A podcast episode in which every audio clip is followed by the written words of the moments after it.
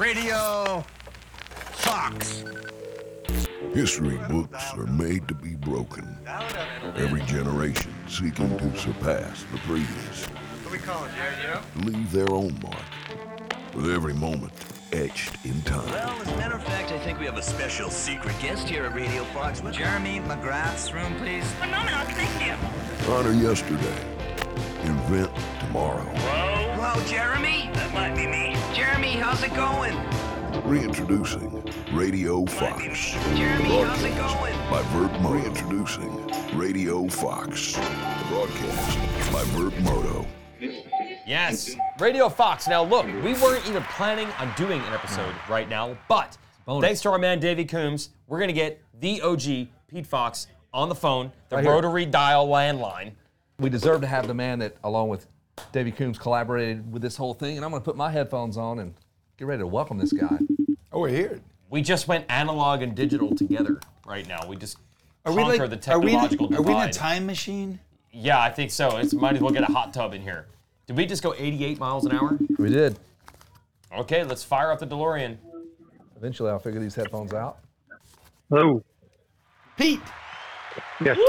Hey, man, I've been waiting 30 years to tell you this, but welcome to Radio Fox. Has it been? Wow, has it been 30 years? it has. Exactly 30 That's years, 1993. 1993. Yeah, That that's is- pretty wild. So I, I'm joined. wild. I'm joined here. Your seat is being taken up by uh, both Jason Weigandt and Kevin Kelly. Crowd and loves uh, it. Hey, guys. we've been doing some bench racing all week, and uh, they were dying to talk to you because I don't think they believed all of my stories about just how uh, much of a pioneer set it was. It, it was ahead of its time. There's no doubt about that, Pete. It was. Uh, it, it was. It's wild that we pulled it off. You know, I was thinking about you guys having technical difficulties, and we definitely had a lot of those in the early days. I remember. Yeah, I'd imagine. But Thing that- I don't know if you know this, Pete, but like Kevin here with the DMXS radio, which started 2001, Yep. but it was all you trying for like eight years to figure out how to recreate Radio Fox. Yeah, we had to wait for internet. Yeah, So Once we got that, now the sky's the limit. But you guys, man, you guys were so against the technology. Like, there's no chance of this happening, but you figured it out by way of rotary phone and knowing the hotel number that Jeremy McGrath was staying at, which I don't know how you know that here at the ranch. Like, you just thought 411. I don't know how that works.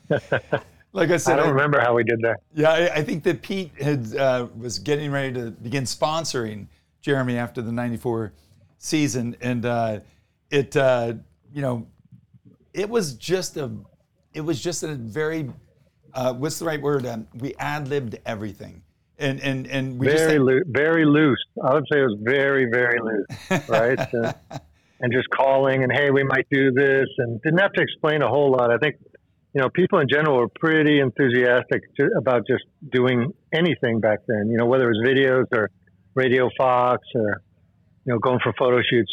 Uh, everyone was really I, that that period to me felt like just a lot of excitement where everything you talk everything we talked about people were, got it was easy to get people excited and involved. I feel like uh, you guys are peeling back layers uh, that you didn't see. But this show, unfortunately, didn't have the internet, so not a ton of people were able to listen to it at the time. But then certainly when you talk about the videos that you were doing at Terra Firma and whatnot, you were kind of getting to see what the regular lifestyle was like and what these guys were like away from the podium. And I don't feel like Pete, the sport had seen that angle of the sport yet. Yeah, yeah, I think that's right. And uh, wh- I think it was also great timing in that their lifestyles were pretty fun back then. You know, I think maybe not as, maybe not as serious um, with training and the regimens uh, they they are now. They were they were just had a like kind of a looser lifestyle, uh, some looser than others. Um, Pete, earlier we had Jeff Emig on, who, believe it or not, won a moto today. And, uh, and, and, did. and when we started this back in the, the Radio Fox days, uh, Jeff was uh, the 125 national champion. And he was a Team USA rider and, and was ascendant in his career. And uh, he, do you remember you asking him to do the weather for us? I remember him doing the weather. Yeah, that was fun. He That's the thing about Loretta's too is that you never know about the weather. Yeah, well, he, he wanted to be part of it so bad, and and you're like, well, we have a co-host, we have Jerry Bernardo here, we have Mickey Dymond here. Um, Bernardo. Yeah, well, He goes, woof. why don't you Bernardo. Why don't you do the weather? And, and Jeff, we threw it to Jeff, and he just looks outside and he goes, it's sunny. And hot. It is hot and humid. Gosh, that's great. That's funny.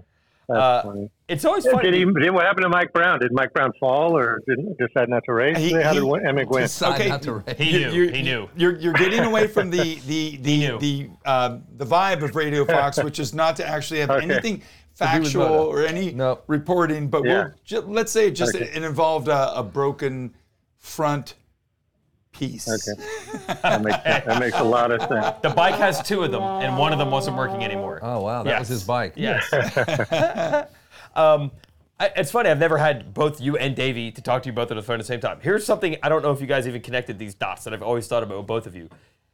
You both had uh, families that had started iconic businesses in this sport, but you guys both freaking love motocross. like you could have been like, I don't know, it's what my parents do. I don't really care. But you, Pete, same thing. Like you're just a motocross guy, whether you had a family that was starting a business or not. You just love this sport.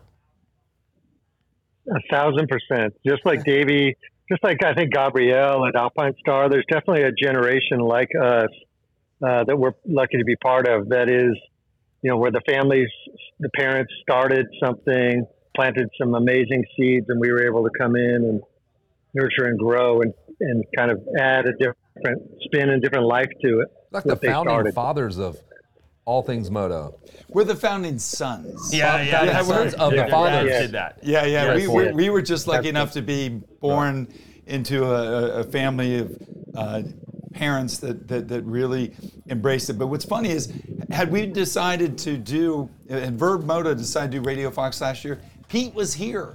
Pete's been coming back with his daughters and staying Yes. down there by the by the creek, and uh, he he's probably watched more motos than you guys realize because he just gets in the trees just like anyone else and just devours motocross.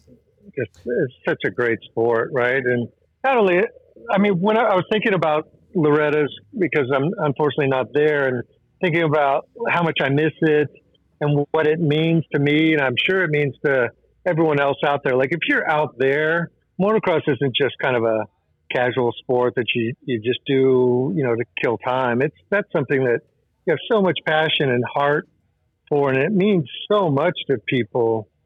Uh, and I, you know, a lot to me, when you think about like the purest form of that passion, that love, it is that event that you guys read. It's Loretta Lynn's. Like that's what it, it crystallizes um, to me. Is, is it's way more than you know. I'm not going to go out just going out there and watching motocross. It's seeing your friends and your family and, and all everybody that is part of this same tribe that just loves this uh, what you know dirt bikes uh, motocross means to them and their and their families and it, I mean it, I get choked up when I think about like the time the times and what what it means to me. Yeah, it's funny. I you- thought about well, you know what what my last thing on that is I've thought about like at the end of my life when I look back and I think about the things that really impacted me. Obviously, it's you know my parents and my kids and my family. But when I think about places, I- I think Loretta Lynn's is like at the top of that. I, I put it even as above like my childhood home and what it, it, it's meant to me throughout my life.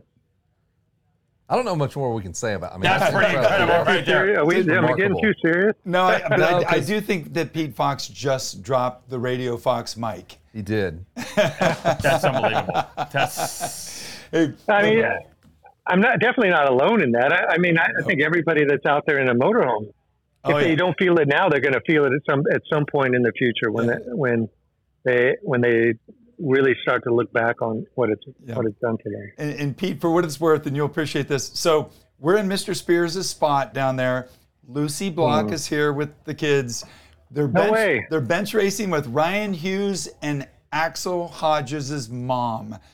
None of them have anyone here racing. they're just here, Oh, and they're man. and they're in your spot. So 2024, uh, Radio Fox Two returns for a second season, and uh, we'd love to have you. And by the way, if you don't follow Fox Pete Fox on Instagram, Yeah. Oh, it's he epic. breaks down. He does. He breaks Every down weekend. the coolest stuff, and it doesn't matter if it's Jett Lawrence, Jo Shimoda, Mitch Cumstein. If he sees something cool in the races, he just celebrates it. And, and one of my favorite uh, places to uh, stop by on a Sunday morning after a Supercross or a Pro Motocross. Good It's follow. awesome. Oh, thanks. Yep. Yeah, that's- and the, the I mean the racing's been great, but I think the announcing this season has been the best.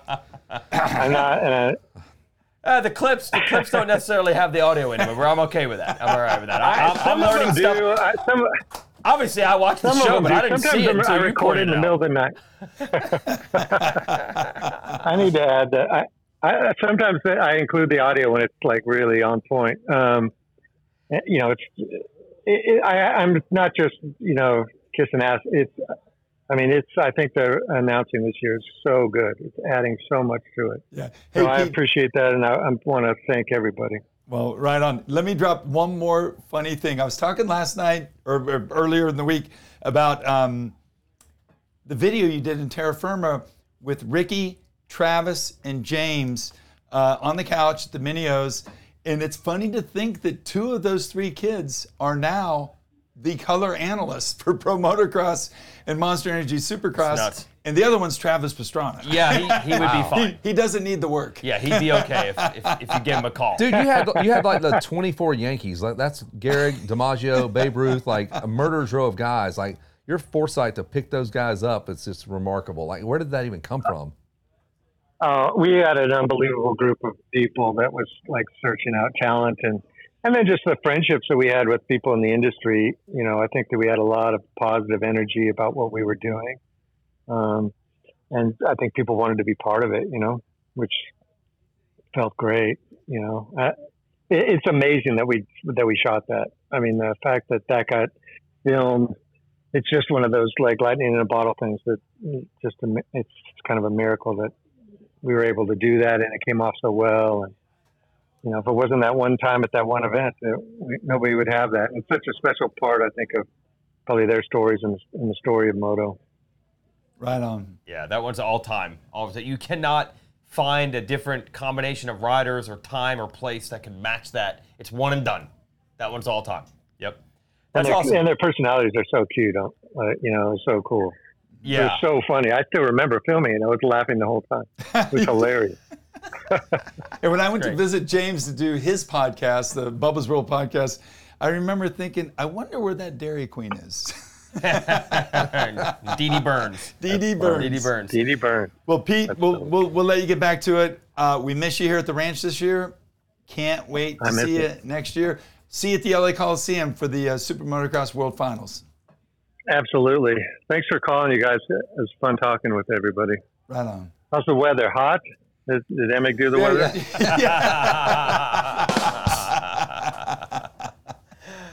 That's great. Thanks, Pete. Thanks for uh, inventing Okay. this and uh, letting us come back 30 years later.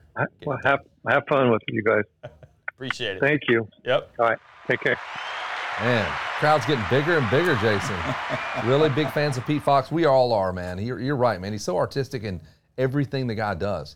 Picking riders, picking apart races, designing gear. The guy's Yeah. it's ridiculous. And you know the, the the Terra Firma thing came out just a little bit after. I think they were doing it at the same time. But but but to me, more of that era was the Dream On ads. Remember Oh, the, yeah, the the Robbie. Reynard Yep, and yep. Johnny Marley and Ricky Carmichael sitting out here. I had to argue with my dad to be able to let them ride the track the day after Loretta Lynn's so that they could shoot this. Just I'm like, the only round to go over the jump, and then it didn't quite go the way we wanted. But the next year, Pete's like, we need to do it when it's grass, and we got Davey Yezik, and Davey Yezik, a kid from Mount Pleasant, Pennsylvania, ended up in a Dream On ad, and uh, That's a dream. Yeah, it was it was incredible. But yeah, those are good times.